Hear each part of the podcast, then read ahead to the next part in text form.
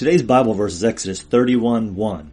I have filled him with the Spirit of God, with wisdom, with understanding, with knowledge, and all kinds of skills.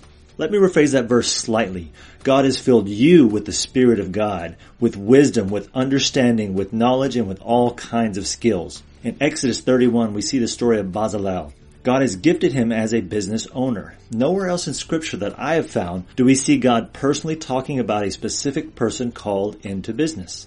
The first thing God mentions about Bezalel is that he is filled with the Spirit of God. Being filled with God should be our first step in being who we are called to be. Before all else, we must know who God is and grow closer to Him daily. Then God says that He gave Bezalel wisdom, understanding, and knowledge. Think about how those three words complete the idea of being a business owner. We must have wisdom to know the right decision to make. We must have understanding to figure things out and talk to our workers. We must have knowledge to know what to do and when to do it. That alone would put most self-help books on the top of the charts. Yet God does not stop there. God said He has gifted him with all kinds of skills. Then God lists the skills Bezalel has. It's like God is sharing his resume. I love the next section. God says, I have given ability to all skilled workers to make everything I've commanded. Think about the impact of that statement. God specifically gives people to do what God commands. He gives gifts to complete His work. If you're gifted in business, God has given you the skills you need to do everything God has called you to do.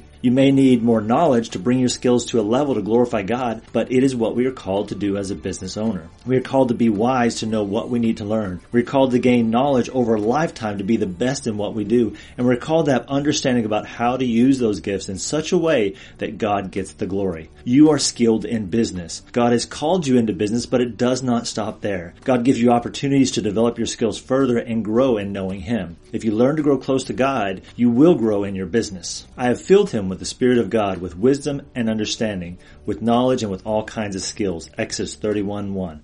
This is Reverend Lyle. Hope you enjoyed our quick Bible study. Remember to be blessed and be a blessing. If you want more ways to grow your faith and grow your business, visit ChristianBusinessRevolution.com where you'll find articles, trainings, products, and coaching for the Christian entrepreneur. Go to ChristianBusinessRevolution.com.